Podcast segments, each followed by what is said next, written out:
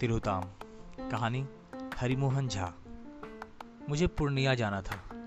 जिस गाड़ी को शाम सात बजे कटिहार जंक्शन पहुँचना था, वो पहुँची रात के नौ बजे। नतीजा ये हुआ कि पूर्णिया जाने वाली मेरी गाड़ी छूट गई। अब अगली गाड़ी सवेरे पाँच बजे की है।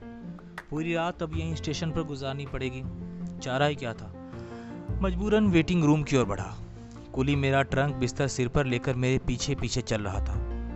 एक भारी भरकम सज्जन न जाने क्यों बहुत देर से मुझे घूरे जा रहे थे। अचानक वे आगे बढ़े और मुझसे मेरा नाम पूछने लगे। मेरी पूर्णिया जाने की बात सुनते ही उन्होंने अपने साथ चल रहे नौकर को फ़ौरन हुक्म दे डाला। देख क्या रहे हो? कुली से सामान ले लो। महतप्रभ उनकी ओर देखने लगा।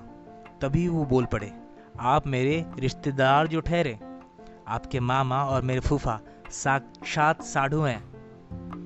फिर कटिहार में मेरे रहते आप यहाँ वेटिंग रूम में रहें? ये भला कैसे संभव है? मैंने लाख अनुनय विनय की पर सब व्यर्थ गया। वो मुझे अनसुना कर कहने लगे, मैं यहाँ ठेकेदारी करता हूँ। यहाँ मेरा मकान भी बन रहा है। ये मेरा परम सौभाग्य है कि आप यहाँ पधारे। निवेदन है कि आप मेरे यहाँ चलकर उसे पवित्र करें। अधिकार पूर्ण स्वर में अपने नौकर को हुक्म देते हुए बोले, देख क्या रहे हो? कुली से सामान ले लो। नौकर इतना हष्टपुष्ट था कि पल भर में सारा सामान ले अपनी कांखों तले दबा, उनके पीछे पीछे चल पड़ा। मेरी प्रतिवाद शक्ति समझी तो शिथिल पड़ गई थी। फिर भी साहस जुटा विनम्रता पूर्वक बोला, सवेरे पाँच बजे की ट्रेन है, इसलिए यहीं वेटिंग रूम में अगर मेरी बात पूरी होती इससे पहले ही वो बोल पड़े, राम राम, यहाँ वेटिंग रूम में रहना चाहते हैं? कटिहार में मेरे रहते इसका सवाल ही नहीं उठता। पाँच की कौन कहे? मैं सुबह चार बजे आपको ट्रेन में बिठा जाऊँगा। मैंने पूछा, आपका निवास स्थान यहाँ से कितनी दूर है? वो बोले, ऐसा है, कोई दूर नहीं है। बस यहाँ से दो फलांग समझिए। वहाँ आपको घर का बना पाव भर भोजन मिलेगा। निश्चिंत हो अपने घर में सोइएगा। और यहाँ कटिहार में मेरे रहते आपकी गाड़ी छूट जाए। ये भला कैसे संभव है? लाठी के बल पर गाड़ी रुकवा देंगे।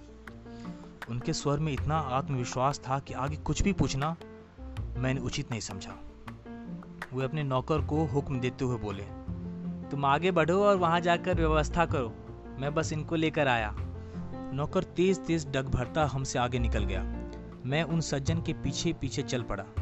यही दो तीन किलोमीटर की दूरी तय करने के बाद मैं कातर स्वर में बोल पड़ा, रिक्शा कर लेते तो अच्छा रहता। ये सुन वो बोल पड़े।